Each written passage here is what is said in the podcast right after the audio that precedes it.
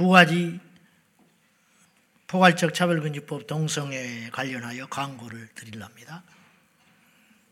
다음 주 월요일부터 수요일까지 30날부터 2월 1일까지 사랑의 교회 안성 수양관에서 거룩한 방파제라는 주제를 가지고 이 뜻을 같이 하는 사람들이 모여서 우리 교회사 최초로 옛날에는 이런 이제 문제가 없었을 테니까도 하겠지만은 연합 집회가 있습니다.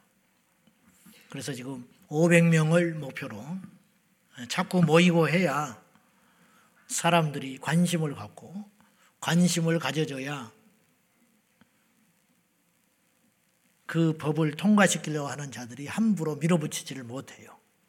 그래서 민주주의는 대의 정치이기 때문에 선거 정치이기 때문에 숫자가 중요합니다. 그래서 이때를 위함인 줄 알고 우리 미래를 지키는 일에 우리 성도들은 물론이거니와 오늘 영상으로 예배하는 우리 성도님들의 많은 참여를 부탁하고 특별히 교회 지도자들, 목사님들이 많이 오셔야 교회를 깨울 수 있을 것인데 하는 생각이 있습니다. 또 하나는 다음 주 금요일 날 오후 2시에 이번 주 주보에 또 나갑니다마는 MBC가 동성애 그룹이 부른 노래를 그 가사말이 기가 막히는데 하나님을 모독하고 하나님께서 자신들을 게이로 창조하셨다고 하는 얼토당토하는 신상 모독적인 가사를 가지고 그 노랫말을 가수들을 방영을 하겠다고 MBC에서 생각을 하고 있어요. 그걸 막아야 됩니다. 그래서 금요일 날 2시에 MBC, 여의도 MBC가 아니에요. 상암동 MBC. 우리 교회에서는 1시에 출발합니다. 뜻을 같이 한 우리 성도님들, 그리고 수도권 경기도에 계시는 우리 깨어있는 성도님들, 상암동 MBC 앞으로 2시까지 오셔서 우리의 소리를 반드시 내서 하나님께서 모욕당하는 일이 없도록 그 일을 힘써서 소리를 내주시기를 부탁을 드립니다. 지난번에 기사를 보니까 어떤 기사가 났냐면 이제 우려했던 일들 차별을 하지 말자고 했는데 차별을 막는 것으로 쓰여지는 게 아니고 오히려 세상을 엉망진창으로 만드는 일들이 일어나고 있습니다. 그건 뭐냐? 영국의 트랜스젠더가 이 사람은 성범죄를 저질렀어요. 성폭행을 두 번이나 한 범죄자입니다. 남자인데 여자를 성폭행을 했어요. 그래가지고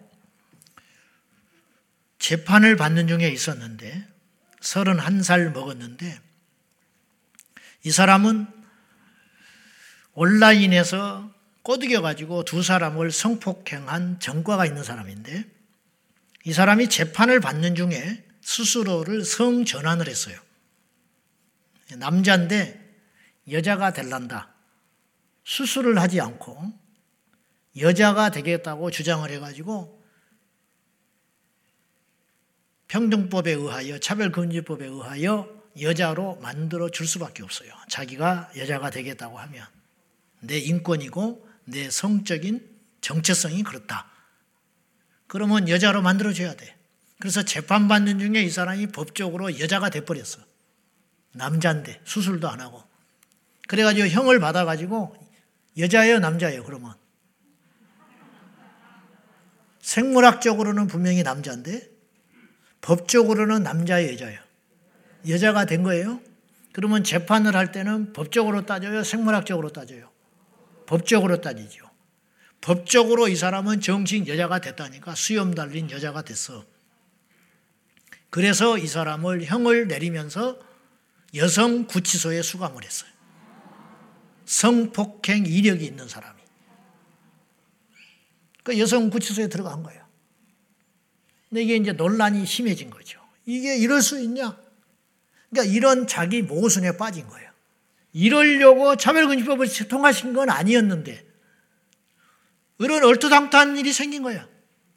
그래 언론에서 떠들고 일어나니까 다시 재조정해가지고 여자 여자 구치소에서 빼가지고 남자로 옮겨주는 총국이 일어났어. 이것도 또 위법, 위법이에요 사실은. 여자를 왜 남자 구치소에 집어넣어? 이게 낱말이니까 그렇지. 우리가 자녀들이, 우리 애들이, 우리 조카들이, 우리 딸들이 그런 일을 당한다면 이건 기가 막힌 일 아닙니까? 제가 걱정하는 건 우리나라는 더 할 거다 이거예요. 우리나라는 굉장히 강한 민족성을 갖고 있거든요. 했다 하면 막 강하게 해버려요. 그래서 세계에서 제일 큰 교회가 우리나라에 있어요. 세계에서 제일 악질적인 공산주의가 저 북한에 있어요. 무슨 말인지 알죠? 월드컵을 했다 하면 4강에 들어버려. 우리나라에서 하니까. 양궁은 25년째 우리나라가 넘버원이에요. 이럴 수가 없는 나라예요. 이럴 수가. 축구는 중국에서 중국, 중국하고 한 20번 정도 했는데 한번 졌어, 한 번. 중국이 14억 정도 돼, 인구가. 근데 축구팀을 못, 못 해봐, 한국을. 5천만 한국을 못 이기는 거야. 야구는 택도 없고. 어. 겨우 잘하는 게 탁구 잘해, 탁구. 그러니까 얼마나 강인한 민족이냐, 이 말이야. 이게 좋을 때는 좋은데, 강하다는 게 좋을 때는 좋은데, 나쁜 쪽으로 강해버리면 이것도 대책이 안 서는 거라. 그래서 굉장히 우려가 되는 거죠. 이런 걸 알고도 강 건너 불로 여기면 우리가 피해가 되는 거예요. 그거 잊지 말고 지금은 우리가 잠잠할 때가 아니고 행동하고 나서야 할 신앙인들이 필요한 시점이라는 거. 꼭 기억하시고 이때를 위함인 줄 알고 행동에 나서 주시기 바랍니다. 근데 이제 아는 것하고 행동하는 건 종이 한 장 차이예요. 근데 그 종이 한 장 차이가 어마어마한 차이를 드러내요. 그걸 꼭 기억하고 자, 이제 오늘 설교하겠습니다. 우리에게 있는 제일 큰 자산은 믿음이라는 거예요. 믿음. 믿음만 있으면 세상을 이길 수가 있어요.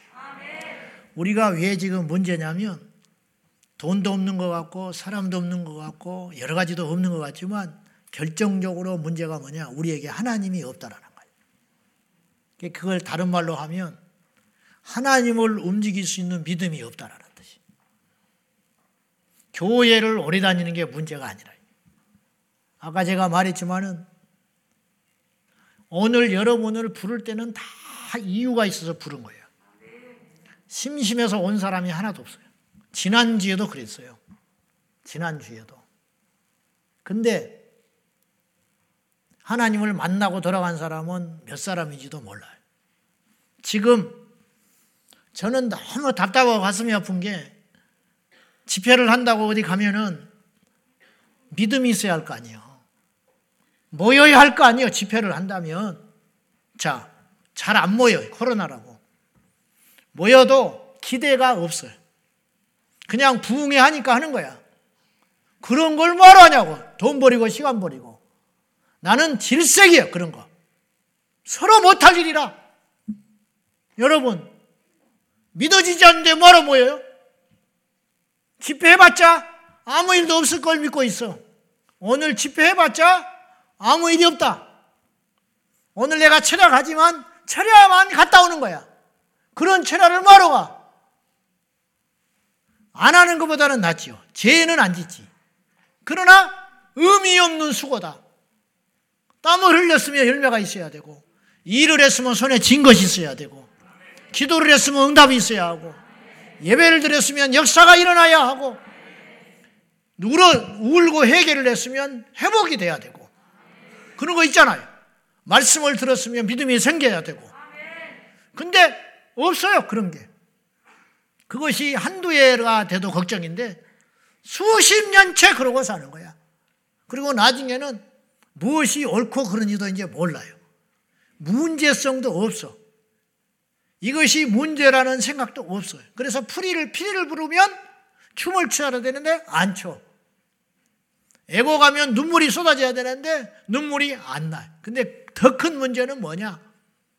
피리를 불어도 춤을 안 추는 것도 문제고 애곡을 해도 눈물을 안 흘리는 것도 문제지만 그것을 아무런 문제 의식 없이 보고 있다는 것도 문제라는 거예요. 눈물이 안 나네? 이건 아니지. 피리를 부는데 왜 내가 흥이 안 나지? 이러면 안 되는데 이런 생각조차도 이제는 희미해져서 없어져 버렸다. 그런 뜻이에요. 하나님께 나오는 자는 반드시 그랬어요. 반드시 다른 건 안 된다. 필요 없다. 반드시 그가 계신 것과 그를 찾는 자에게 상 주신다. 응답 주신다. 역사하신다. 어떤 일이 일어난다. 그거 보상이 있다. 그런 뜻이잖아요. 그분을 찾으면 어떤 사람이 반드시 상을 받는다는 거예요. 거꾸로 그분께 나왔는데 그분을 만난지도 못한다. 그러면 그분이 안 계신 게 아니고 그분이 계신 걸 안 믿는 거라는 거예요. 그래서 우리는 믿음의 환경을 만들어야 돼요. 믿음의 환경. 믿음의 환경을 깨는 게 있어요. 뭐 부정, 부정적인 거. 부정적인 거, 불평하는 사람을 곁에 두면 안 된다니까요. 여러분도 같이 물들어가요. 우리 교회가 비슷한 사람들만 오는 거예요. 그러니까 애초에 그런 취향의 사람들이 오는 거고, 혹은 와서도 그렇게 돼 가는 거예요. 근데 여기서 나는 안 맞다. 예를 들면 차별금지법을 이야기한다고 교회 나간 사람도 있어요. 왜 그걸 자꾸 이야기하냐고. 왜 하냐고요? 안 하면 내가 죽을 것 같아. 왜 하냐고요? 다른 사람이 하면 나도 안 해. 주제에 넘는 소리지만 다른 사람이 하면 안 해. 적절한 예는 아닌데 교만한지는 모르지만 다윗이 전쟁을 해본 적도 없어요. 갑옷도 안 맞아. 칼 휘둘러 본 적도 없고 이 칼로 누구 죽여본 적도 없어요. 갑옷이 안 맞을 정도로 어린 나이. 근데 앞에서 골리앗이 소리를 고래고래 지르고 있는데 누가 맞서는 사람 있으면 다윗이 안 나가요. 다윗은 전쟁터에 나간 사람이 아니에요, 지금. 도시락 배달하러 간 사람이지. 근데 없어, 나간 사람이. 그 심정 알아요? 다윗은 목숨을 건 거예요. 누가 봐도 그건 개죽음이요. 이길 수 없는 싸움에 나간 거예요. 계란으로 바위치기도 그런 계란으로 바위치기는 없어요. 다윗이 골리앗을 어떻게 얘기해요? 체중이 비슷하든지 전쟁터에 기술이 있든지 무기를 사용할 줄 알든지 나이가 먹었든지 어느 것 하나 100번 싸워도 100번 이길 수가 없어요. 맨주먹으로도 안 되고 칼로도 안 되고 안 돼. 근데 왜 다윗이 나갔냐? 없으니까. 오죽 하면 다윗이 나갔을까? 내가 정치를 좋아하는 목사입니까? 내가 똑똑하기를 합니까? 그런 쪽에 관심이 있어서 책을 맨날 들고 파고 앉아 있는 사람입니까? 아니요. 나 그렇게 한가한 사람도 아니고 관심 없어요. 나 그런 말 하는 것 자체가 싫어. 근데 죽을 것 같아. 답답해서. 묘한 책임감이 생겨가지고 내가 안 하면 누구도 말안할것 같아. 이게 교만이죠. 교만하다고 해도 좋아. 목사님이 안 해도 다 하나님이 알아서 하는데. 그래. 그렇게 방관하는 사람들 때문에 이 지경이 된 거예요. 알았어요?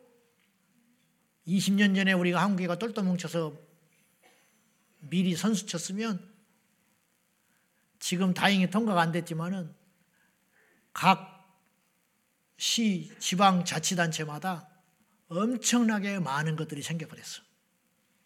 우리가 우리가 사는 지역의 정치인들이 어떤 정치 성향을 가지고 무슨 법을 만들고 무슨 짓을 하고 있는지를 조금만 관심을 가졌으면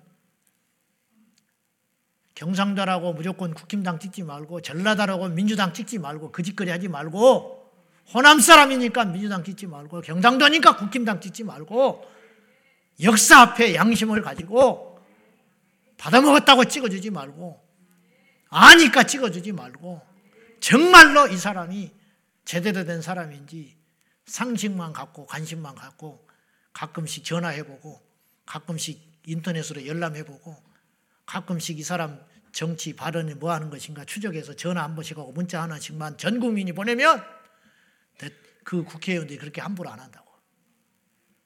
무관심하니까 제멋대로 해도 그 다음에 또 찍어지고 제멋대로 해도 또 찍어지고 심지어는 부정부패를 저질러서 감옥에 갔다가 와도 종씨라고 찍어지고 지역이라고 찍어주니까 국민 무서운 줄을 모르고 제멋대로 해가지고 결국 피해를 누가 보냐 저와 여러분 우리 자식 새끼들이 보고 있는 거예요. 조금만 관심 가졌으면 우리나라 교회 목사님들 10분의 1만 외쳤으면 어쩌면 지금은 더 상황이 좋았을지도 몰라요.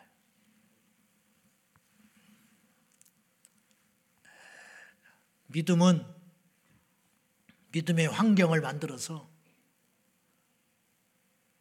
부정적인 거, 우리 마음을 상하게 하는 거, 그리고 두렵게 하는 거, 걱정시키는 거, 불안하게 만드는 거, 이런 소리, 이런 사람, 이런 환경 멀리하고 하나님께서 내게 역사하실 걸 기대하고 믿음이 어떻게 하면 커질 것인가. 그런 환경을 스스로 주도적으로 만들어야 한다 이런 뜻이에요. 예배 때 앉아도 옆에 사람이 자꾸 핸드폰 한다. 그 사람을 쫓아내든지 아니면 내가 그 자리를 뜨든지 해야지 옆에 핸드폰 하는 줄 알면서도 아이고 오늘 또 가면 또 그 자리 그 사람이 있겠지. 그 뭐하러 그 자리를 앉아.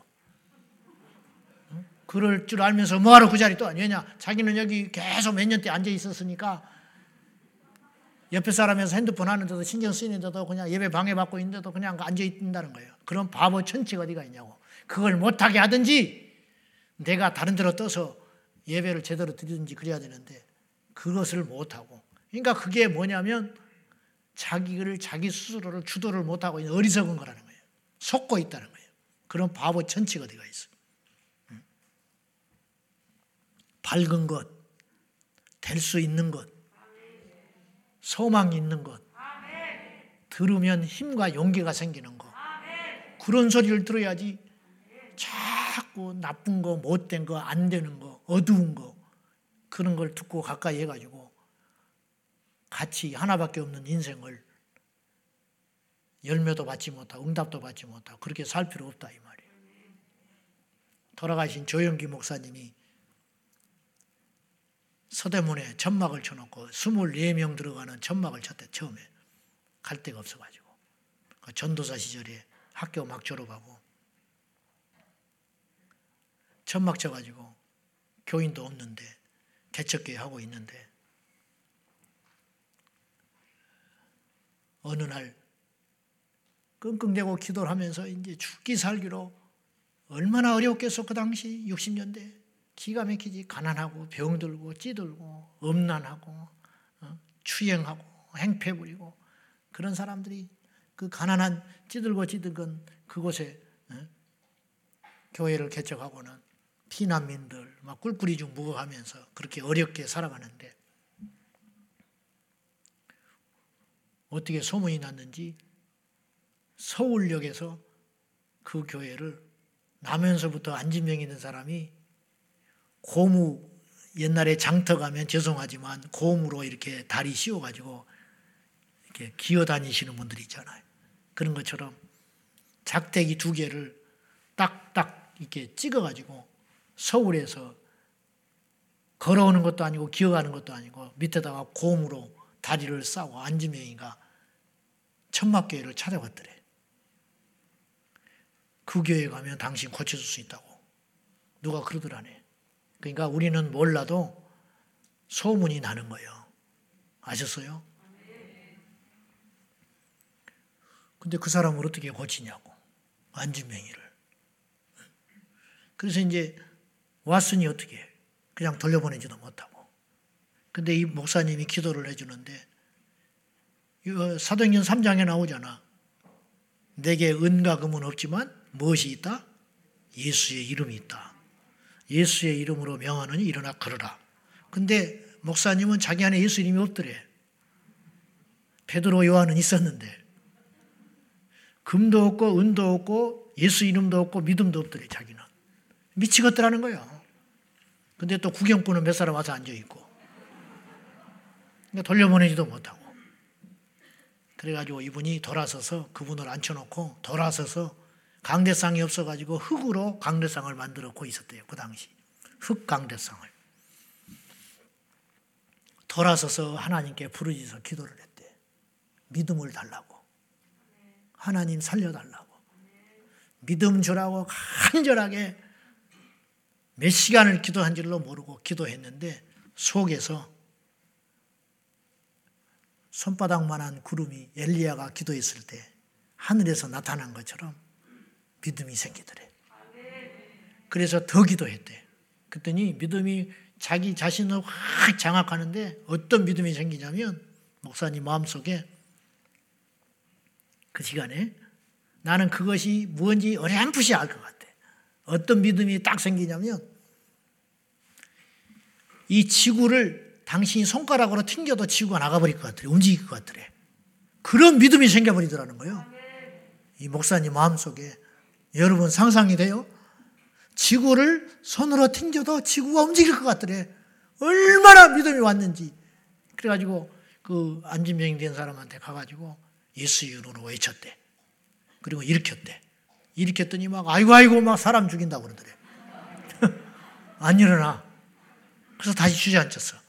그리고는 두 다리로 그래가 이렇게 드니까 다리가 부러진 다리처럼 흔들흔들한 거예요 밑에. 한 번도 걸어본 적이 없으니까 근육도 없고 막대기 같더래.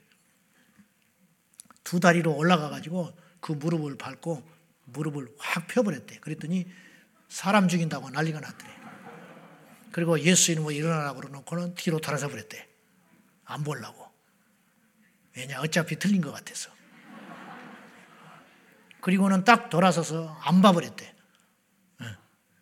안 봤는데 구경 온 청년들이 소리를 지르고 난리가 났더래.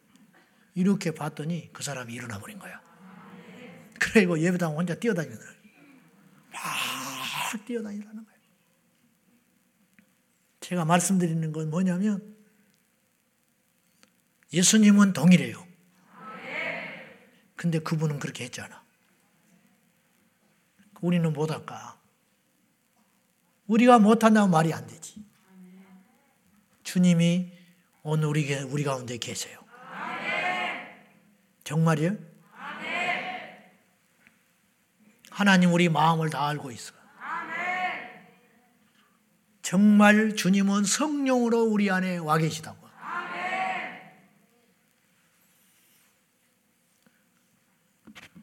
주님이 그랬어요.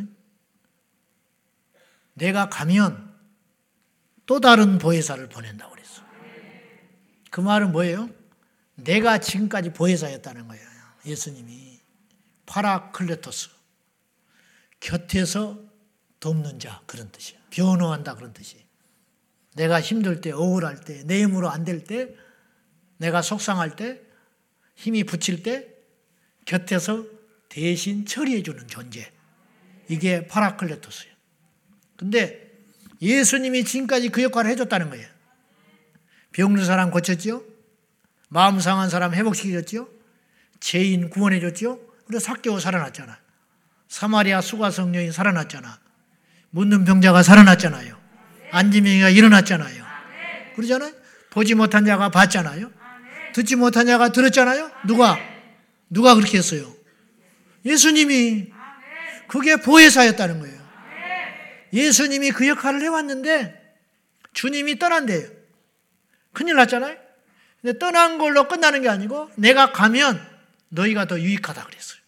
왜 유익한지 아냐? 또 다른 보혜사가 와. 근데 이 다르다라는 말은 헬라어로 두 종류가 있다는 거예요. 뭐냐면 다르다 할 때 완전히 다른 게 있어요. 컵하고 마이크처럼 다른 게 있어. 이건 다르잖아. 근데 똑같은 다른 게 있어요. 무슨 뜻이냐? 요 마이크에 배터리가 두 개 들었어요. 근데 안 나와요. 배터리가 달아서. 그러면 내가 뭐라 그러냐면 다른 거 주시오 그래. 그러면 다른 배터리를 줘. 다른 거지요. 근데 똑같은 거야. 왜? 그걸 넣으면 마이크가 살아나. 근데 주님이 또 다른 보혜사라 할 때는 이 배터리처럼 말씀하신 거라는 거예요. 전혀 다른 존재가 온다는 뜻이 아니라 나하고 똑같은 존재가 너희들에게 온다. 그러니까 복잡하게 생각하지 말고 성령은 보이지 않는 예수님이야. 어디든지 계시는 예수님. 근데 왜 더 유익하다고 그랬냐면 예수님은 육체를 갖고 계셨기 때문에 어떤 한 분이 독점을 해버리면 다른 사람은 혜택을 못 봐요. 그리고 육체를 갖고 계셨기 때문에 쇠해 가셔, 늙어 가셔. 그래서 떠나. 떠난다든지, 없는 데가 있으시다든지, 갈릴리에 계시면 예루살렘에 안 계실 거 아니에요. 베드로를 만나고 있었으면 다른 사람 못 만날 거 아니에요. 예를 들면, 어떤 지역에 가면 다른 지역은 예수님을 아무리 사모하고 믿음이 있어도 예수님 못 만나는 거예요. 이해돼요? 그런 한계 아닌 한계를 갖고 계셨다. 근데 더 유익하다는 말은 또 다른 보혜사 성령은 오시면 미국에도 계시고 중국에도 계시고 한국에도 계시고 지금도 계시고 내일도 계시고 우리 집에도 계시고 너에게도 계시고 나에게도 계시고 심지어는 북한에도 계시고 그러니까 더 유익하다. 똑같은데 더 충만하다. 똑같은데 쇠하지 아니하신다. 똑같은데 누구든지 만날 수 있다. 똑같은데 언제든지 만날 수 있다. 똑같은데 어디서든지 만날 수 있다. 주님 이 자리에 계시다니까. 이 자리만 계신 게 아니요. 여러분 옆에도 계셔. 여러분 옆에만 계신 게 아니요. 여러분 마음에도 계시다. 나를 만나버리면 성령님이 여러분 안 만나는 게 아니라 어디든지 누구든지 만나신다. 그 성령이 우리 안에 임하시면 너희가 권능을 받고 어떤 권능? 권세와 능력. 예루살렘과 온 유대와 사마리아와 땅 끝까지 이르러 내 증인이 되리라. 주의 성령이 내게 임하셨으니 가난한 자에게 복음을 전하게 하시려고 눈먼 자를 다시 보게 하시고 이런 일들을 παράκλητος 성령이 하신다. 그러면 이 성령님이 우리 안에 오셔서 그런 일을 하려면 어떻게 해야 되냐? 믿음이 있어야 된다. 아까 조영기 목사님 믿음이 없었으면 안짐이 못 일으켜. 막 해도 안 돼. 근데 기도했더니 믿음이 왔어요. 그렇구나. 믿음은 기도로만 와요. 그러니까 믿음이 없을 때는 뭘 해라? 기도 하면 뭐가 온다? 언제까지 기도해라? 믿음이 올 때까지. 그 절정의 시간. 오늘도 주님이 여러분의 병을 고칠 수 있어요. 근데 아무나 고쳐주진 않아요. 근데 몇 명에게만 고친다고 하지는 않아요. 무슨 말이냐면, 천국의 숫자가 정해져 있는 것 같지 아닌 것처럼, 천국은 공간의 한계가 없기 때문에 아무리 많은 사람이 가도 넘치지가 않아요. 지옥도 마찬가지. 지옥이 만선돼서 야 너는 천만 다행이다. 너 어제 죽었으면 지옥에 왔을 텐데 지옥이 찼다. 그러니까 일단 너는 자격이 안 되지만 천국 가라. 그런 일은 없어요. 그런 코미디 같은 일은 없어요. 베데스다의 연못에서 기적이 종종 일어나요. 근데 언제 일어나냐? 몰라. 천사가 내려올 때가 있어요. 전설이 아니에요. 진짜 그랬던 거예요. 근데 문제는 뭐냐? 제일 먼저 들어간 한 사람만 치료받을 수 있어. 이게 율법이요. 아셨어요? 이게 율법. 노력해야 되고 소수에게만. 복음은 무엇이냐? 예수님이 베데스다에 가셔서 누워 있는 사람이 있는데 이 사람은 혼자 갈 수 없어요. 걷는 사람이 먼저 가서 나버린다는 거예요. 1등으로. 근데 자기는 알고도 물이 움직여도 동해도 천사가 와서 기적을 베풀라고 해도 자기는 갈 수가 없어. 누가 데려다 주지 않으면 못 가. 근데 누가 어떤 사람이 데려다 주겠어? 자기가 먼저 가지. 그래서 나는 알고도 못 고친다, 지금까지. 고침받은 사람을 여러 봤는데 나는 못 고쳤다. 이게 율법이요. 이게 율법. 이게 인간의 한계. 이게 종교라. 이게 옛 약속이라고. 안 낫는 건 아니지만 내게는 영향력이 없는 거. 근데 주님이 그 중풍병자에게 일어나 걸으라 그랬어. 이 사람은 1등으로 일어날 필요도 없고 물에 들어갈 필요도 없고 선할 필요도 없고 착할 필요도 없고 열심히 낼 필요도 없어요. 주님의 말씀에 순종하기만 하면 돼. 일어나 걸어라. 나중에 고쳐지는 것도 아니야. 즉시로 지금 믿음만 있으면 이게 복음 자격이 없는데 이 사람이 가난해도 괜찮고 이방인이라도 괜찮고 어떤 명이라도 괜찮고 과거가 어땠어도 상관없어요. 지금 예수님 만나서 믿음으로 반응만 하면 된다. 여기에 복음의 능력이라. 오늘 우리가 다시 시작할 수 있어요. 이게 복음의 능력이라. 할렐루야.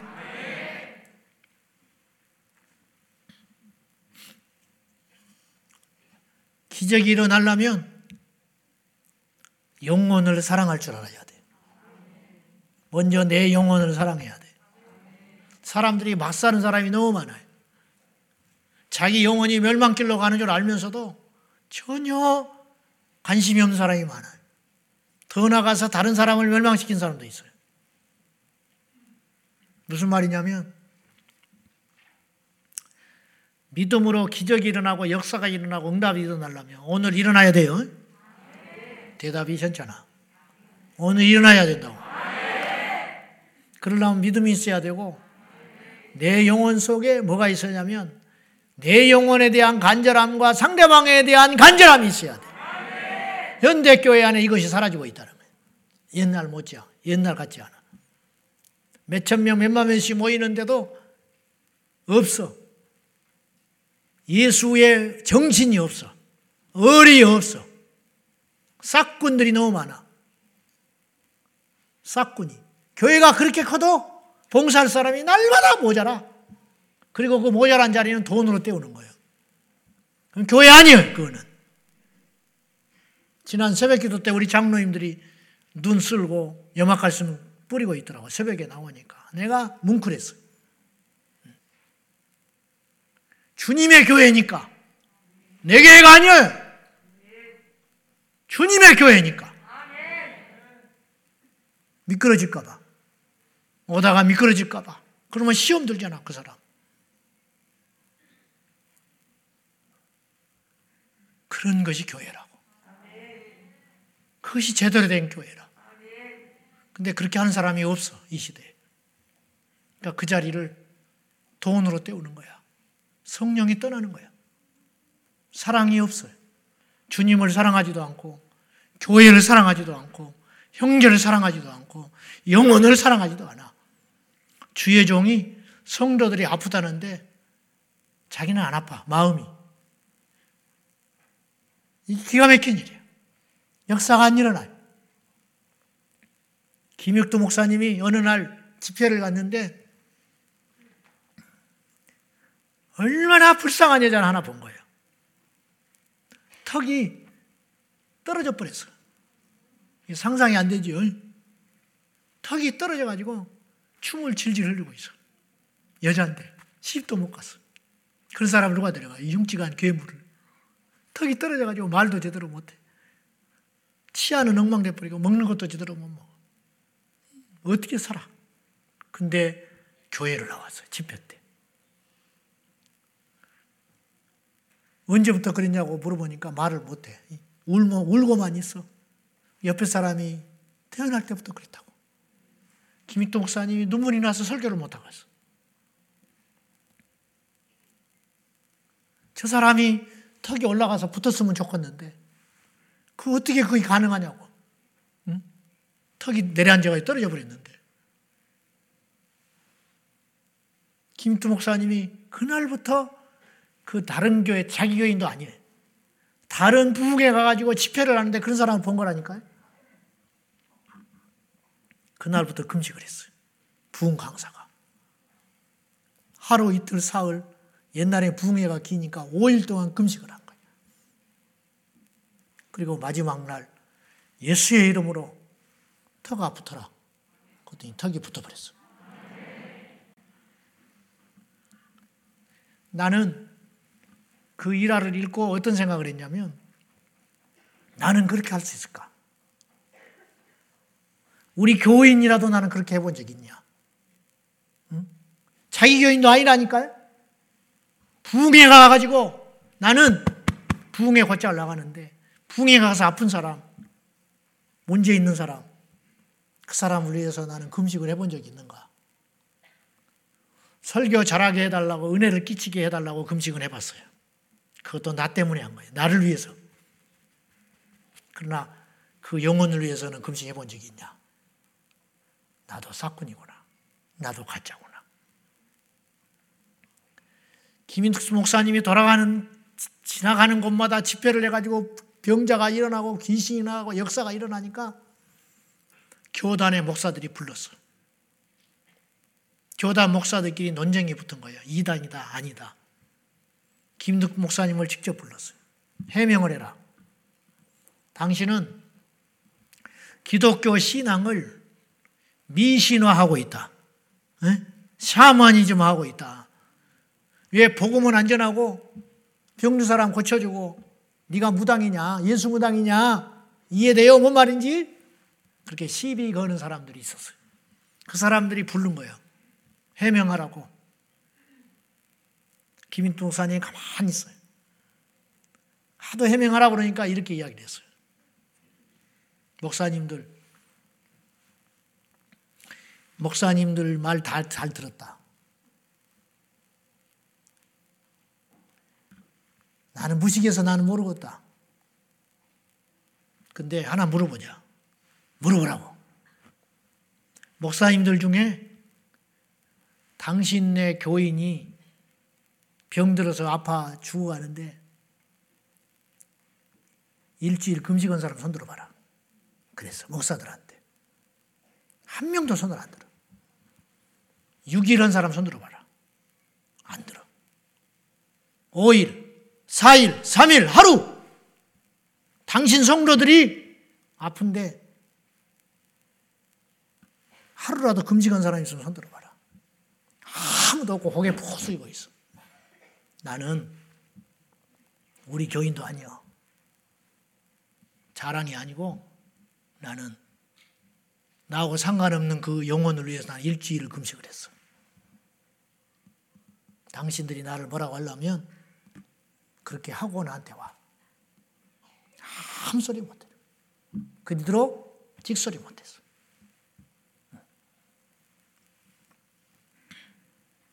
이런 사람이 드물어. 셀 식구가 병원에 있으면 셀 리더가 금식을 해야 되는 거예요. 이래야 역사가 일어나는 거예요. 뺀질뺀질 해가지고 나붙어서 영이 없어. 주의 종들이. 이 시대의 비극이죠. 아, 여기에도 좋은데, 저약들처럼 뺀질뺀질 해가지고, 빠르고, 말솜씨 좋고, 못하는 것이 없고, 근데 믿음이 없어. 영혼을 사랑하지 않아. 어디다 써먹어요?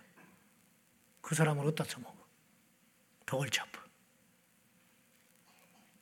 우리 성도들은 정신 바짝 차리고 믿음 생활 잘하고 믿음으로 응답받고 영혼들을 사랑하고 그래서 천국에서 상 받는 시시하게 살지 말고 우리가 최선을 다해서 주님 형상 닮아갈 거야. 닮아가야 할 거 아니에요. 응? 믿는 척 하지 말고 진짜 믿어야 할 거 아니에요. 응? 졸고만 있지 말고 철야를 하라니까 졸고 있어. 오늘 설교해.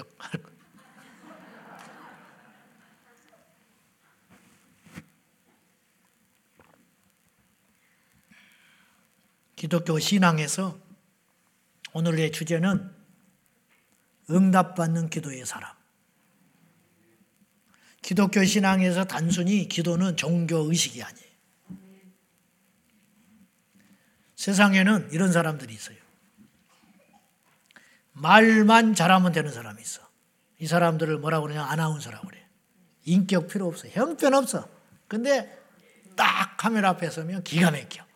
이런 사람은 성공할 수 있어요. 적어도 앵커로. 그 더 심한 경우는 말을 잘하면 사기꾼이 될 수도 있어. 말 잘하는 사기꾼. 말 못하면 사기꾼 절대 못해. 말만 잘하면 돼. 말만 잘하면. 실적만 좋으면 된 사람이 있어. 이기적이야. 자기밖에 몰라. 근데 영업의 1등이야. 그럼 그 사람은 그 회사에서 써요. 그죠? 쓰지. 이, 이득이. 월급 주는 것보다 몇 값절씩 벌어오니까. 다른 사람은 욕해도 못 잘라. 그 사람 회사에서 내보내지 않으면 자기가 나간다고 네가 나가라 그래. 그 사람 붙들고 있어 회사에서. 이해돼요? 뭔 말인지? 실적만 좋으면 돼. 실적만. 학원 강사는 대학만 보내면 돼. 이혼했대. 필요 없어. 대학만 보내주면 돼. 네? 그리고 대학 간다면 안 쳐다보면 되니까. 네. 그잖아요? 그 강사가 음주운전 전력이 있대. 필요 없어. 내 새끼 대학만 보내주면 돼. 그렇잖아요? 학원 강사는 그러면 돼. 기업은 돈만 벌면 돼. 그러면 한번 따져보자고요. 기도만 잘하면 되냐? 그 말이에요. 하나님은 기도만 잘하면 들어주실까? 천만에 안 그렇다. 기도는 절대 그런 것이 아니다. 기도만 잘한다고 하나님이 그 기도를 들어주질 않아요. 오히려 혼나. 왜냐? 하나님은 중심을 보시니까. 다 알고 있어. 다 깨고 앉아 있어.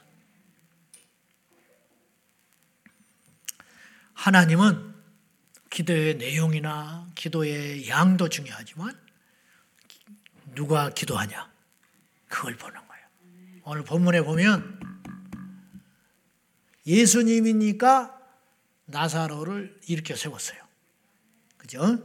예수님이 이렇게 세운 거지. 근데 예수님이 기도를 했어요. 하나님한테. 무슨 기도를 했냐?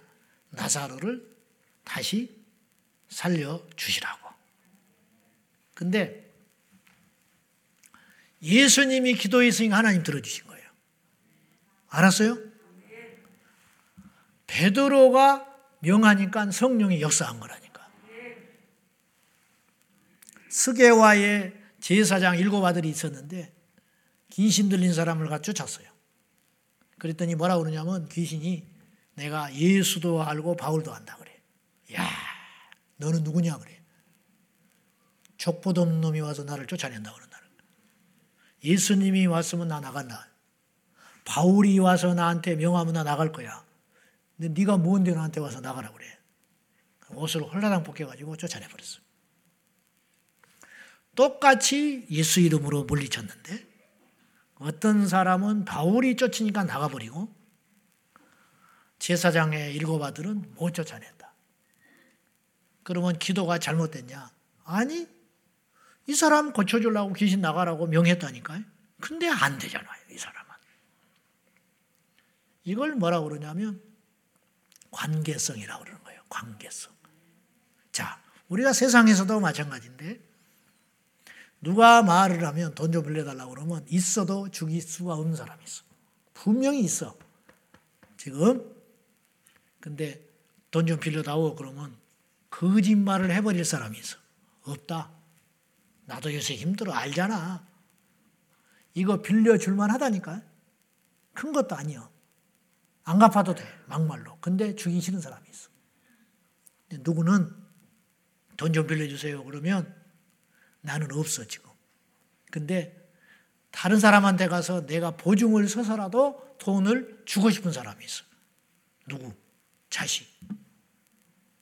자식. 왜 그래요? 자, 여기서 따질 것은 돈 빌려주라는 그 사람이 이유가 뚜렷해서 주는 게 아니야. 오히려 이 사람은 이건 병원에 가서 치료받아야 한다고 돈 달라는 사람이고 이 사람은 여행 가야 한다고 돈 달라는 사람이 있어요. 따지고 보면 병원에 치료받기 위해서 구하는 사람한테 돈을 100번이나 더 줘야 되는 거예요. 이 사람한테는 안 줘. 주고 싶지가 않아. 왜냐? 나하고 관계가 없기 때문에. 근데 뻔히 가서 돈 쓰고 오겠다는데 돈을 주고 싶은 사람이 있다니까. 누가? 자식이 핏줄이라. 무슨 말인지 알죠? 지금 예수님이 엄청난 기도를 한 거예요. 얼토당토 않는 기도. 죄송하지만 의의 없는 기도를 하신 거예요. 죽은 사람을 어떻게 살려내? 억지도 이런 억지가 어디가 있어요. 하나님이 데려가 버렸는데 죽는 것은 사람이 정해요? 하나님이 정해요? 하나님이 정하잖아. 그것도 지금 죽었다가 막 죽은 것도 아니에요. 장례 치러서 나흘 됐어요. 나흘. 죽은 지 나흘. 시체에서 냄새나. 그 기후에. 근데 하나님이 데려가신 거를 하나님께 다시 돌려달라고 그러는 거예요. 이게 쉽냐고요. 이게 영적 원리를 보면 굉장히 쉬운지 않은 일이라는 거예요. 근데 오늘 주님이 이렇게 말을 하세요. 자, 41절 봐요. 시작. 돌을 옮겨 놓으니 예수께서 눈을 들어 우러러 보시고 이르시되 아버지여 들으신 것을 감사나요. 예수님이 기도하는데 아버지 내 말을 들어주셔서 감사합니다. 들으셨다는 거예요. 그리고 42절 시작 항상 내 말을 들으신 줄을 내가 알았나이다. 그러나 이 말씀 없는 것은 둘러선 놀이를 위함이니 곧 아버지께서 나를 보내신 것을 그들로 믿게 하려 함이니다. 이 기도만 들은다는 걸 내가 믿는 게 지금까지 항상 내 기도를 들어주셨대. 그냥 아부하는 게 아니에요. 기분 좋으라고 우리처럼 뭘 바래고 립서비스 하는 게 아니라니까. 하나님 감사합니다. 감사 하나도 안 해. 근데 감사가 돼, 저기 서서. 대표 기도할 때. 알지, 내가. 하나님, 지난주에도 하나님의 뜻대로 못 살았습니다. 회개합니다. 회개 안 하는 거예요, 그 사람. 진짜 회개했으면 변했어야 되거든. 근데 기도는 기도고 그 다음날 내려와가지고 아 기도 집에 가서 그래 나 기도 오늘 잘했어 사람한테 기도한 거예요 사람들이 반응이 어떻던가 그러면 또 뭐라고 하면 또 다음에 안 한다고 할까봐 잘했다고 막 부인이 믿음이 없냐 남편한테 그렇게 해야 다음에 또 진짜 잘한 줄 알고 하니까 그런 기도 말고 항상 아버지 하나님은 내 말을 들어주심에 감사합니다. 다 들어줬어요. 따지고 보니까. 예수님이 하나님의 아들이기 때문에도 그런 일을 행하셨지만 그 기도를 하나님이 들어주셨기 때문에 그런 일이 일어나기도 했다 그런 뜻이. 그죠? 음. 그러면 왜 주님이 항상 기도를 하는 것마다 응답을 받았냐? 두 가지를 생각해. 첫째, 들어줄 만한 것만 기도를 했다. 요거는 들어줄 만한 것만 기도한 거야. 네. 그러나 그건 아니에요. 왜냐하면 나사로가 살아난다는 건 기적이지 있을 수 없는 일이거든. 이해돼요? 무슨 말인지? 그러니까 이건 있을 수 없는 걸 구했는데도 들어줬기 때문에 들어줄 만한 것만을 구했기 때문에 들어주신 건 아니다. 그럼 두 번째 하나 생각할 게 있는데 그건 뭐냐? 예수님이 하나님 앞에 기쁘게 하나님을 기쁘게 영화롭게 하는 삶을 살았기 때문에 응답을 해 주셨다는 거예요. 자, 요한복음 8장 29절. 시작.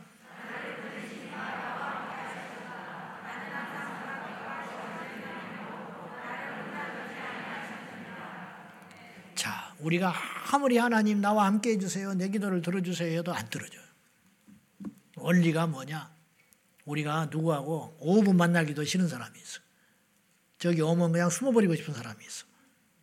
근데 어떤 사람은 찾아가서 만나고 싶은 사람이 있어. 그죠? 왜 그러냐?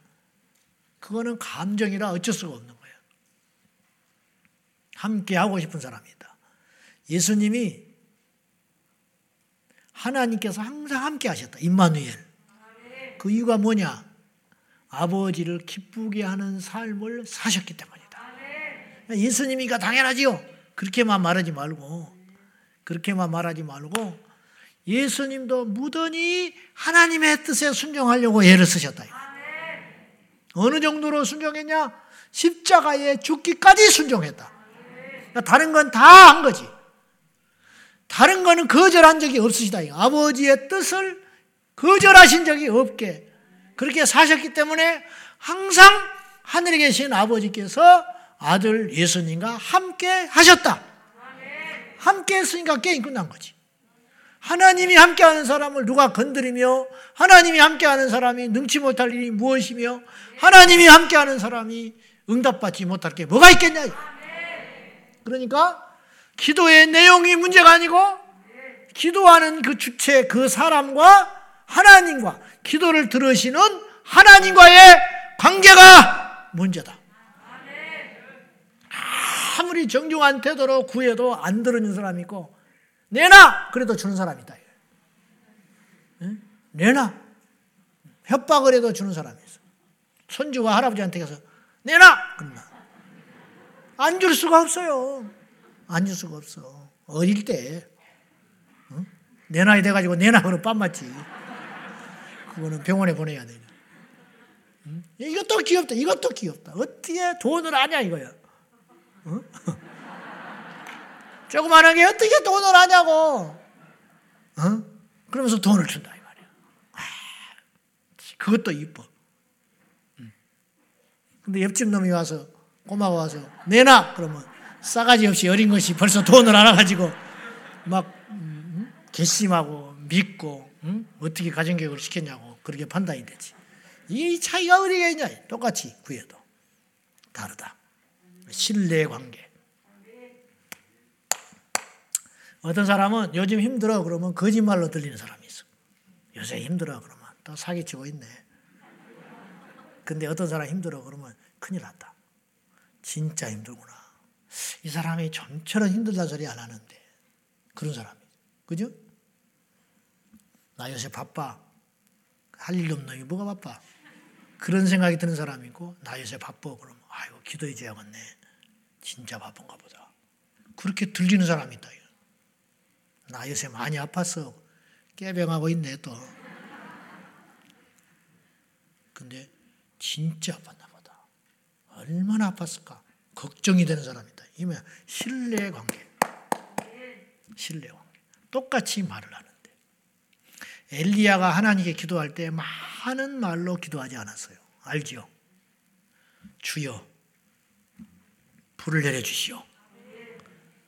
그래서 내가 하나님의 종인 것과 이 백성들에게 내가 주의 참 종인 것을 가르쳐 주시고 하나님이 살아계신 신인 것을 보여주십시오. 1분도 안 걸려. 그 기도 내용으로 따지면. 근데 확 불이 임했다. 왜 그러냐? 엘리야가 기도했기 때문에. 이방인들도 기도했잖아. 불 주라고. 똑같이. 당연히 하나님께 기도 안 했으니까 응답 안 했겠지만은 그들은 더 많은 기도를 했고 더 많은 노력을 했고 더 많은 헌신을 했어요. 엘리야의, 엘리야의 기도를 따라오지를 못하는 거예요. 우리가 그래야 된다 이 말이에요. 우리 신학 할 때 방언 받은 친구가 있었는데 나는 방언이 뭔지를 모르고 받았고 여러분 방언을 사모하세요. 안 할 거예요? 방언을 받으세요. 또 내가 방언한다고 시비 거는 사람도 있대. 내 이렇게 방송 나갈 때 방언을 했더니 방언한다고 또 시비를 걸어. 듣지 마 설교를. 난 정말 이해가 안 가는 게 내가 설교를 들어서 돈을 버는 사람도 아니고 설교를 들으라고 광고를 하는 사람도 아니고 그렇잖아요. 막 무차별로 난 누구한테 내 설교를 퍼달라 준 적이 한 번도 없어요. 나는 못해 창피해서 자기 설교를 어떻게 자기 손으로 퍼달라. 그 이상한 사람이지. 그런 그런 이상한 사람이 어디가 있어. 그렇잖아요. 웃기는 일이잖아요. 근데 왜 듣나 몰라?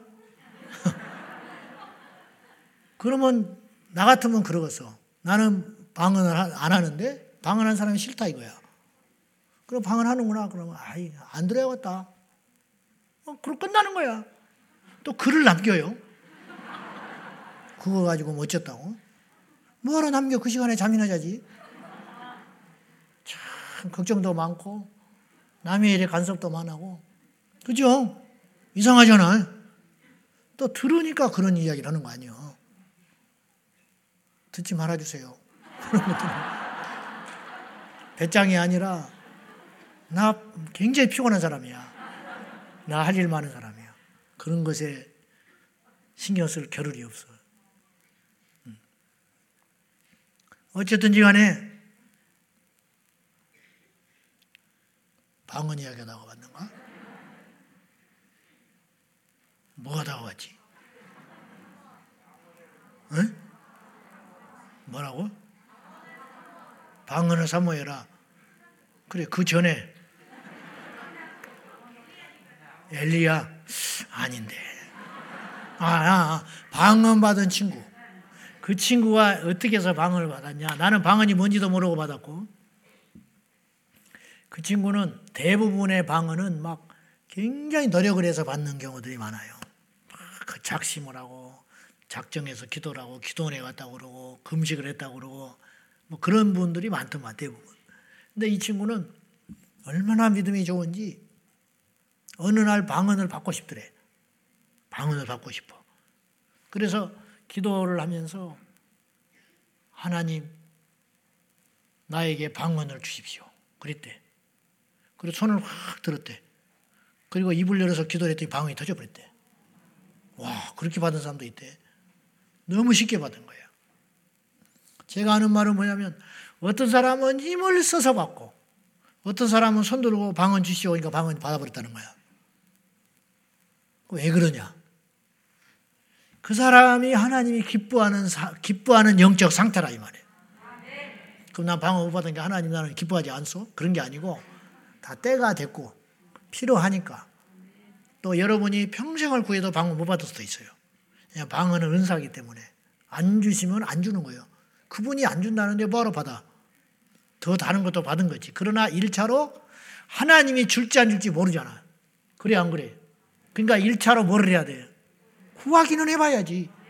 구하지도 않고 그리고 방언에는 유익이 있어요. 그거 뭐냐? 기도를 강력하고 오래 할 수 있다는 거예요. 그러니까 유익이 훨씬 많아. 지혜롭게 사용하지 않으면 피해가 되지만 지혜롭게만 사용하면 방언이 해놓을 게 하나 없어요. 영적으로도 유익하지요. 기도도 깊게 할 수 있죠. 많이 할 수도 있지요. 철야할 수도 있지요. 그러니까 그건 나쁜 게 없어요.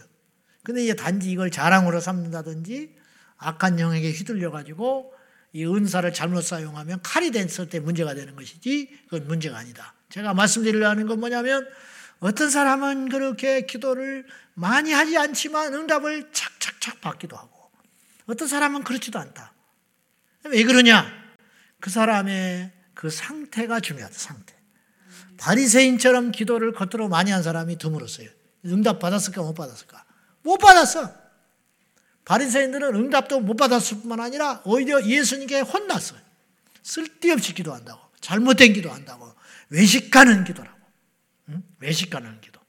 그래서 그들을 주님이 이렇게 책망을 했어요. 최악의 책망을 했는데 마태복음 23장 2절과 3절에서 이렇게 책망을 했어요.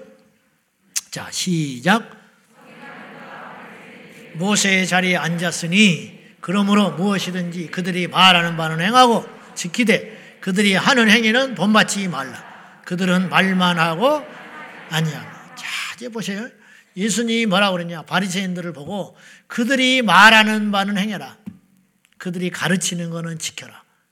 근데 그들이 행동하는 것은 세상에 쓸모없다. 이게 뭐예요? 말은 기가 막히게 잘한다.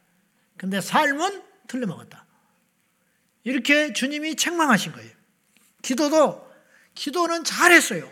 기도를 많이 했어요. 근데 응답을 하나도 못 받아. 응답하면 이상한 거예요. 응답하면 하나님이 속으신 거니까 응답을 해줄 수가 없어요. 그런 사람들한테 응답을 해주면 하나님의 공의가 깨지는 거예요. 그 사람들의 기도를 응답하면 그 사람들은 더 교만해가지고 더 악해지고 더 멸망길로 가기 때문에 그들은 응답을 안 받는 게 오히려 다행스러울 정도예요. 바리새인은 응답을 받으면 안 돼요. 그러면 기도를 안 해서 응답을 못 받았냐? 기도의 양이 부족해서 그러냐? 그렇지 않고 그들의 행함이 옳지 않았기 때문에 그렇다. 이거 우리가 유념할 필요가 있는 거예요. 우리도 이 시대에 바리새인이 돼서는 안 된다는 거예요.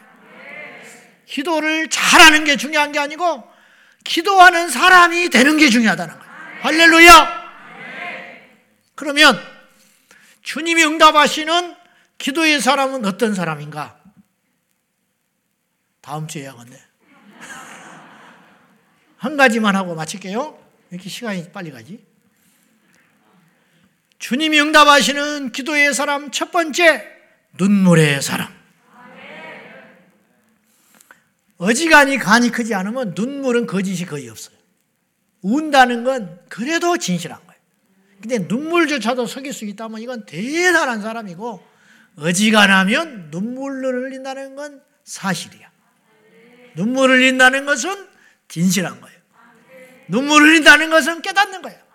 그래서 눈물의 사람의 기도를 하나님이 들으신다는 것은 무슨 말이냐? 진실한 사람의 기도를 들어주신다. 진실한 사람. 거짓이 없는 사람. 바리새인들은 거짓의 사람들이었어요. 사마리아 수가성 여인은 진실한 여종이에요. 창기 마리아가 진정한 여인이에요. 삶은 엉망이지만 주님 앞에서는 진실한 사람이에요. 사개오가 진실한 사람이에요. 진실한 사람. 그래서 주님이 만나주신 거라. 화려한 게 문제가 아니고, 칭찬받는 게 중요한 게 아니고, 지식이 중요한 게 아니고, 스펙이 중요한 게 아니고, 하나님은 그런 걸 하나도 안 봐요. 오히려 쓸모없어요. 그리고 더 해로워요. 그것이 진실을 막을 수 있다면. 그것 때문에 내가 거짓의 수렁에 스스로 빠져나와가지고 양심 선언을 할 수 없다며. 너무 많은 걸 가졌기 때문에 진실하지를 못해. 잃어버릴 게 너무 많아. 그렇다면 그건 더 불행한 일이라. 그런 뜻이. 자, 성경에 눈물로 기도해서 응답받는 사람이 제법 많이 나와요. 한나가 그래서 한나. 애통의 기도를 드렸어. 엘리제 사장이 술 취한 줄 알았어요. 그러나 술 취한 게 아니야. 하나님께 상한 마음을 가지고 와서 애통하면서 기도를 했어요. 그러니까 진실한 기도를 했다. 진실한 기도. 히스기야가 하나님 앞에 이사야 선지자가 와가지고 어떤 명령을 내리냐면 죽음을 준비하라고 그래요. 병에 걸려서 히스기야가 무슨 병인지는 안 나와요. 병에 걸렸는데 중한 병이에요. 그래서 이사야가 와가지고 하나님께서 말씀하신 걸 전하고 있는 거예요. 죽음을 준비하시오. 당신이 죽고 살지 못할 것이요. 이거는 의사가 한 말보다 더 무서운 말이에요. 선지자가 한 말이니까. 선지자가 하나님과 통하였던 이사야 선지자, 가짜가 아닌데, 진짜 선지자 이사야가 하나님이 말씀하신 말씀을 전하러 왔다 그러면서 당신이 죽는다 그러면 진짜 죽는 거예요. 이거는. 살기, 약이 또 필요 없는 거고, 이상 누구도 그를 살려낼 수 없어요. 그 말을 듣고 히스기야가 하나님께 이렇게 기도를 해요. 자, 한번 봅시다. 열왕기하 20장 1절로 3절. 자, 시작. 히스기야가 병들어 죽게 되매 선지자 이사야가 그에게 나와서 그에게 이르되 여호와의 말씀이 너는 집을 정리하라. 네가 죽고 살지 못하리라 하셨나이다. 히스기야가 낯을 벽으로 향하고 여호와께 기도하여 이르되 여호와여 구하오니 내가 진실과 전심으로 주 앞에 행하며 주께서 보시기에 선하게 행한 것을 기억하옵소서 하고 히스기야가 심히 통곡하더라. 히스기야 왕은 세 가지를 하나님께 기도를 했어요. 내가 하나님 앞에 진실했습니다. 내가 하나님 앞에 전심을 다했습니다. 내가 하나님 앞에 선하게 행했습니다. 나를 봐주십시오. 그리고 하고 울었어요. 근데 그 기도가 틀린 게 아니라는 히스기야가 그렇게 살지 않았는데도 불구하고 그렇게 기도를 했다면 그 기도는 듣지 않으셔요. 하나님이 안 들어. 영혼을 안 사랑하는데 전도하면 영혼이 절대로 구원받지 못한다니까. 믿음이 없이 그냥 손 얹어서 기도하면 역사가 안 일어나요. 일어날 수가 없어. 어떤 사람이 기도를 받으러 왔는데 그냥 기도 받으러 나온 거야. 어쩐가 보자 하고. 절대로 응답이 안 된다는 거예요. 세계적인 종이 와도 엘리야가 와도 안 돼. 엘리야가 와도. 근데 왜 응답이 일어나느냐? 중심 속에 진실함이 있고 의로움이 있고 선함이 있고 참된 것이 있으니까 히스기야가 하나님께 그렇게 기도했다니까요. 내가 하나님 앞에 진실이 행했습니다.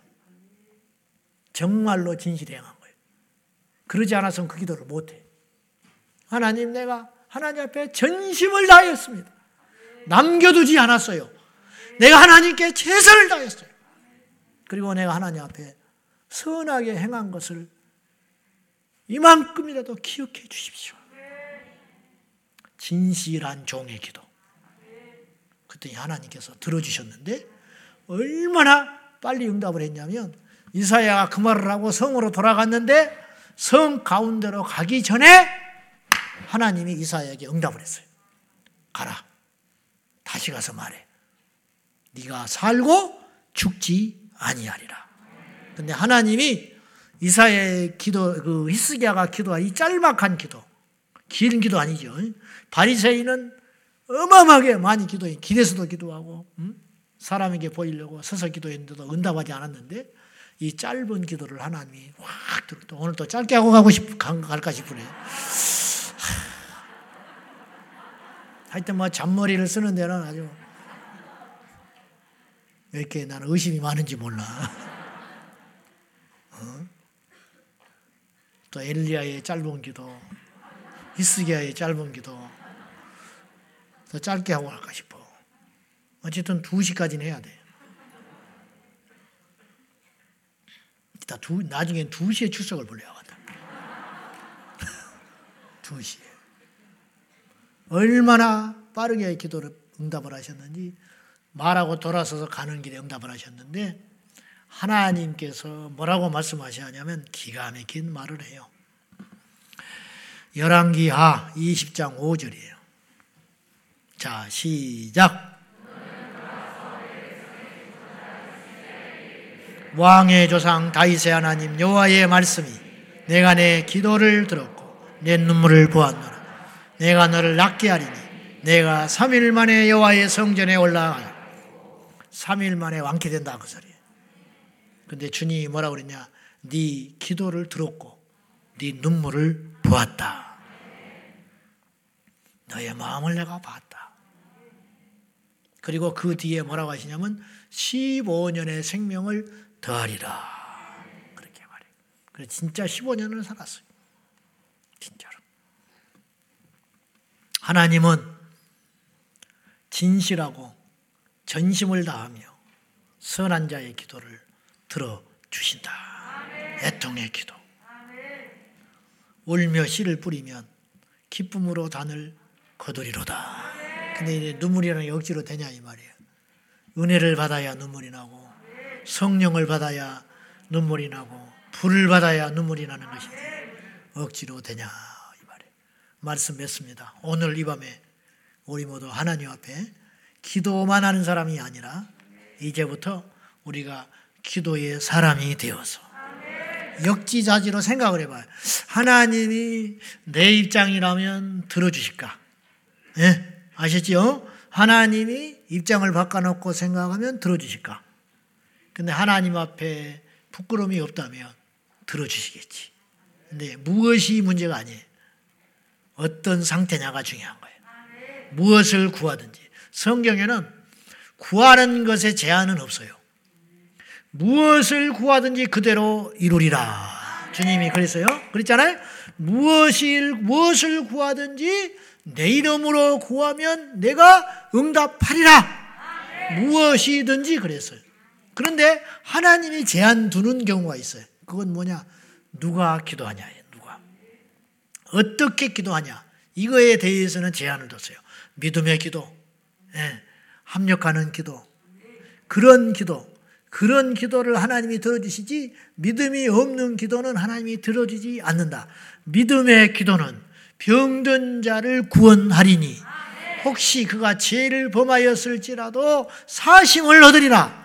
혹시라는 말을 붙이는 것은 의심이 아니고 하나님이 용서하지 않는 죄가 있을 수 있으니까 이 사람의 회개가 진짜인지 가짜인지는 모르니까 이 사람이 가짜로 회개하는 척 했다면 그 죄는 용서받지 못할 테니까 혹시 죄를 범하였을지라도 그 죄를 사해 줄지는 모르겠지만 믿음의 기도는 병든 자를 일으킨다. 이렇게 야고보 사도가 말씀을 하셨습니다. 오늘 이 밤에 우리 모두가 믿음의 사람이 됩시다. 성령의 사람이 됩시다. 애통하는 사람이 되십시다. 그리하여 응답받는 기적의 밤, 은혜의 밤, 능력의 밤, 축복의 밤이 되시기를 예수님의 이름으로 축원합니다. 마당만 밟고 가지 말고 구경꾼만 되지 말고 주여 나를 살려 주십시오. 내가 어린아이가 되겠습니다. 주여 주께 매달리나이다. 주여 내게 응답하여 주시옵소서. 간구하는 저와 여러분 되시기를 예수님의 이름으로 축원합니다. 우리가 먼저 하나님께 철저히 회개하고 영적으로 최상의 상태를 우리가 만들어야 돼. 하나님 앞에 최상의 상태, 하나님이 기뻐하지 않는 거 다 버리고 내려놓고 주여 나에게 회개의 영을 더하여 주셔서 하나님과 내 사이가 완전히 회복되게 하여 주십시오. 영적인 최상의 상태가 되게 하여 주셔서 그 상태 가운데 불이 임하는 것입니다. 그 상태 가운데 역사가 일어나는 것입니다. 그, 그 상태 가운데 이 산이 바다로 빠치게 되는 역사가 일어나게 되는 것이 주여 우리에게도 그런 일이 일어나게 해달라고 우리 다 같이 주님 부르며 말씀 붙들고 간절한 마음으로 기도하겠습니다. 주여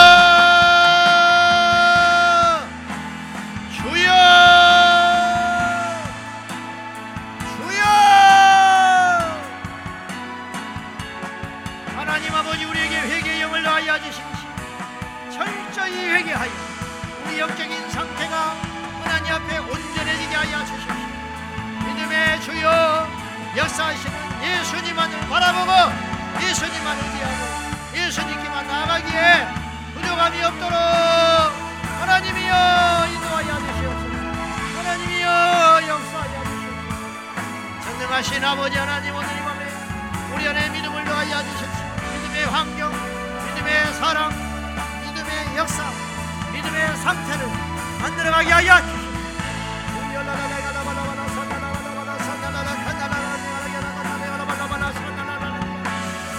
주여 우리에게 말씀하여 주시고 응답해 주시고 불러서 내려주소서 역사하여 주시옵소서. 너의 기도를 들고 너의 눈물을 보았노라. 하나님 우리의 눈물을 보소서. 우리의 절실함을 보시고 우리의 통함을 보시고 우리의 진실함을 보시고 이 나라 이 민족의 문제를 보시고 우리 교회를 보시고 이 땅의 교회를 보시고 하나님 역사하여 주시옵소서 아버지 하나님 우리에게 믿음의 믿음을 넣어야 주시옵소서. 믿음의 믿음을 넣어야 주시옵소서. 산을 바다에 던지는 믿음을 주십시오. 저 산이 수룩바벨 앞에서 형제가 되는 믿음을 주시옵소서. 나사렛 예수 이름으로 안진명이가 일어나는 믿음을 주시옵소서. 예수 이름으로 일어나라. 예수 이름으로 일어나라. 예수 이름으로 일어날 지어다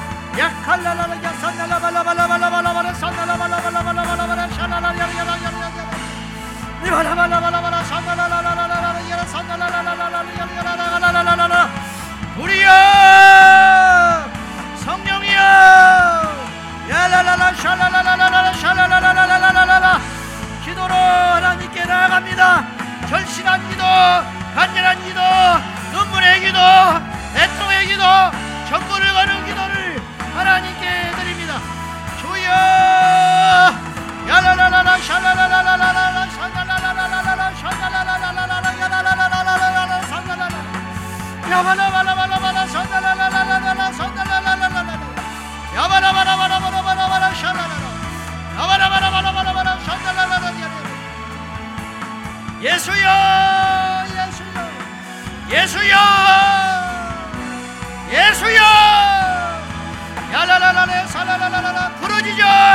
기도하세요. 부르짖어 기도하세요. 일어나서 기도하시고 손을 들고. 간절히 여호와께 구하고 너는 부르짖으라 내가 네게 응답하리라. 너는 부르짖으라 내가 너의 사정을 알리라.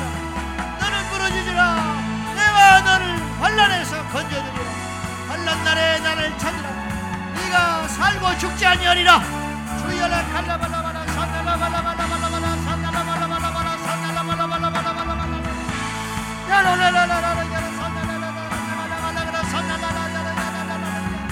원군 각지에서 사모하여 남은 우리 성도들 한 사람도 보내지 마시고 주여 살려주세요 주여 응답해 주세요 주여 만져주세요 주여 붙잡아주세요 주여 만나주세요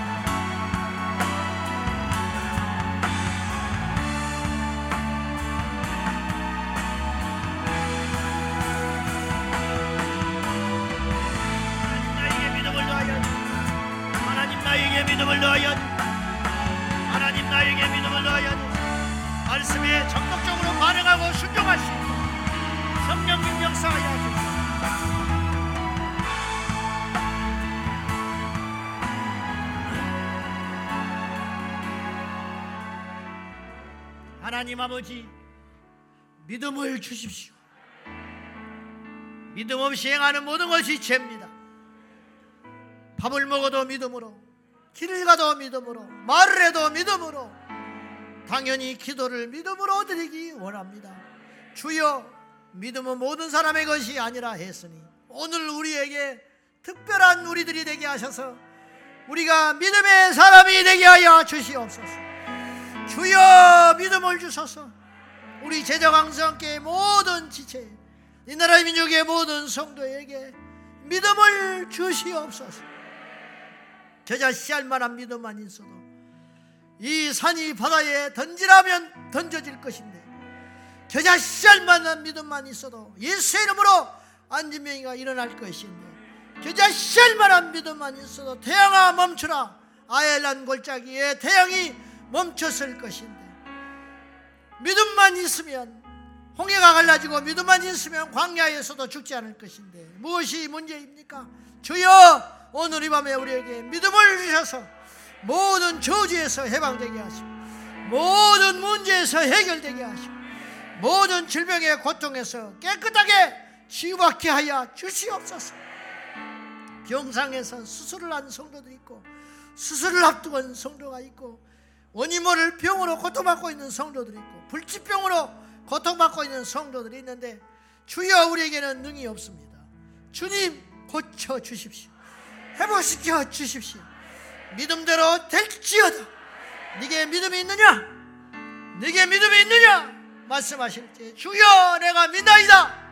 네 믿음대로 될지어다. 말씀하여 주셔서 이 밤에 우리 모두가 응답받고 치유받고 회복되는 주인공들이 되게 하여 주시옵소서. 주여 이대로 가지 않겠나이다.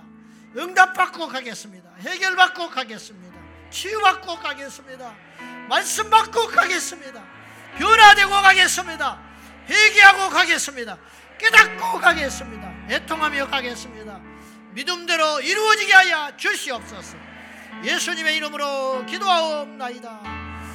아멘 아멘 우리의 기도를 들으시는 주님을 찬양합니다. 할렐루야! 하나님 응답하여 주시옵소서. 역사하여 주시옵소서. 이 시간에 기도할 적에 진실한 기도의 사람 되게 하셔서 믿음의 믿음을 더해달라고 간절히 기도하겠습니다. 주여! 주여